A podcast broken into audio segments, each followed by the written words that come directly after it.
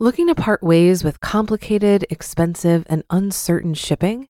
Then give your business the edge it needs with USPS Ground Advantage shipping from the United States Postal Service. Keep everything simple with clear, upfront pricing and no unexpected surcharges. Keep things affordable with some of the lowest prices out there. And keep it all reliable with on time ground shipments. It's time to turn shipping to your advantage.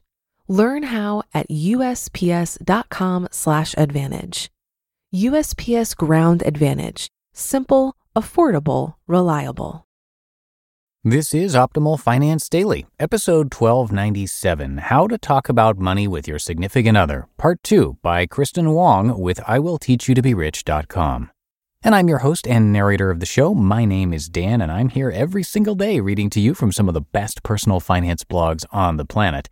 And today's post is actually a continuation from yesterday, episode 1296. So if you are new here, or maybe you're skipping around a little bit, you might want to start with part one first. That would be yesterday's episode. But if you've already heard that one, let's hear part two and continue optimizing your life. How to Talk About Money with Your Significant Other, Part 2 by Kristin Wong with IWillTeachYouToBeRich.com. Find your money script.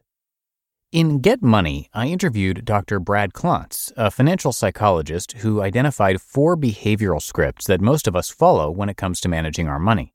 In psychology, a script is simply a set of habits, beliefs, and opinions you hold. When it comes to money, those four scripts are money avoidance. You prefer not to deal with money at all. Maybe you think it's not important, it's superficial, or it's greedy. For whatever reason, money is not something you think about. Money vigilance.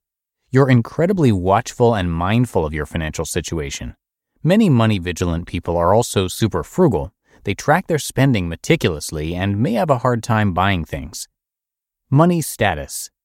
Money status people place a high importance in the symbolic value of money. They might be quick to believe that net worth equals self worth. For them, money is a symbol of status. Money worship.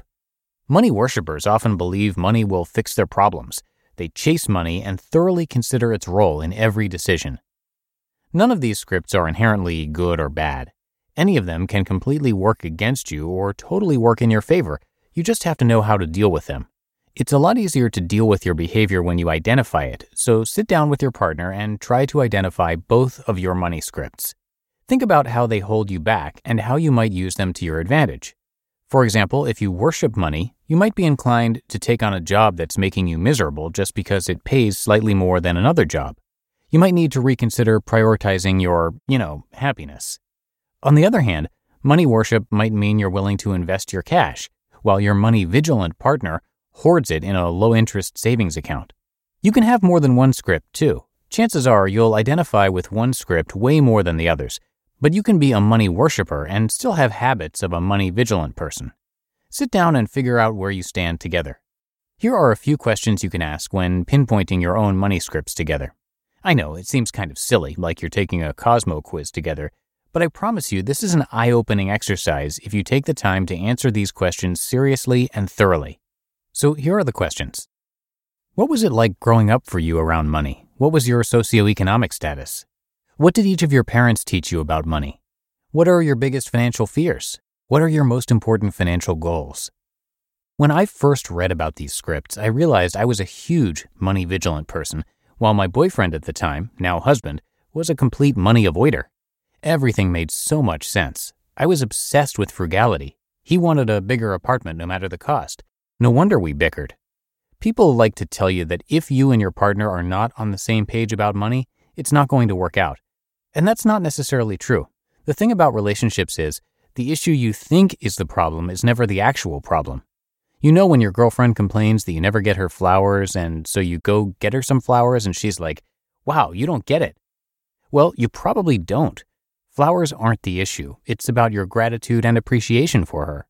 And it's the same with money. There's always a bigger issue lurking deeper intimacy problems, a lack of respect, poor communication. You and your partner will most likely have different views on money, but that doesn't mean you're doomed. If you can communicate and respect each other's views, you can work together. But again, you have to know what your money views are in the first place. So go ahead, sit down, and answer those three questions together. Revisit them every so often, too, because things change. These days, my husband Brian is the vigilant one. In other words, putting a label on our habits makes it easy to see how we might conflict with money. It also helps us to avoid those conflicts in the future. How to avoid a blowout. Yes, your relationship can work out even if you and your partner have polar opposite ideas about money, but that doesn't mean you'll never fight about it. Here's a pro tip. When you have these money meetings, some experts call them money date night, but ugh, that's so corny, I just can't. Have them in public. Sit down over coffee or at your favorite restaurant and talk about these things. It's easy for a discussion about money to turn into a fight about money, but when you're in public, you're a lot more mindful about this. After all, no one wants to be the couple who gets into a fight about money at Starbucks or Buffalo Wild Wings, so you're more likely to keep the conversation cool. Aside from that, here are some tips to help keep the discussion in check. Remember, there are multiple ways to manage or think about money. Your partner's might not match yours, but that doesn't necessarily mean he or she is wrong. Focus less on trying to explain stuff to your partner and more on trying to understand them. That doesn't mean you can't speak your mind, but if you both prioritize understanding each other, you'll set the conversation up for success. Agree to take a time out if the conversation starts to get ugly, and maintain eye contact. This is an easy trick our marriage counselor taught us for avoiding fights. If you're not making eye contact, that sends a subtle message that you're angry and you don't care what the other person has to say. So try not to have these heavy conversations in the car. Money is not a sexy topic to talk about, and I'm sorry, calling it money date night does not make it better. Your partner probably won't be turned on when you start talking about the student loan debt you're still paying off. But if you're head over heels for this person and you want your relationship to last, money has to be part of the conversation. You just listened to part two of the post titled How to Talk About Money with Your Significant Other by Kristin Wong with IWillTeachYouToBeRich.com. If you've been using Mint to manage your finances, I've got some bad news. Mint is shutting down. But now for the good news there's a better alternative. Our sponsor, Monarch Money.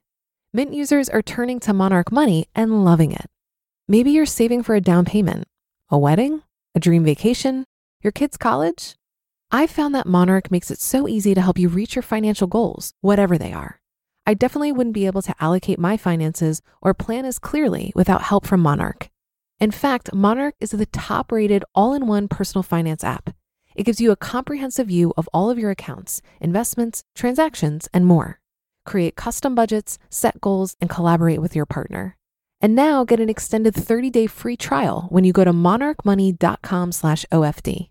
After trying out Monarch for myself, I understand why it's the top-rated personal finance app. And right now, get an extended 30-day free trial when you go to monarchmoney.com/ofd.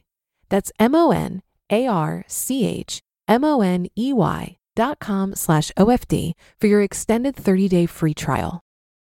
Looking to part ways with complicated, expensive, and uncertain shipping?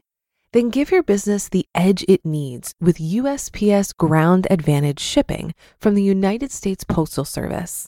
Keep everything simple with clear, upfront pricing and no unexpected surcharges. Keep things affordable with some of the lowest prices out there. And keep it all reliable with on time ground shipments. It's time to turn shipping to your advantage. Learn how at USPS.com/advantage. USPS Ground Advantage: simple, affordable, reliable. And that's another episode and weekend of Optimal Finance Daily in the books. As always, I thank you so much for your support and for listening each and every day. And I'll be back with another post for you tomorrow. So have a great rest of your weekend, and I'll catch you back here on Monday, where your optimal life awaits.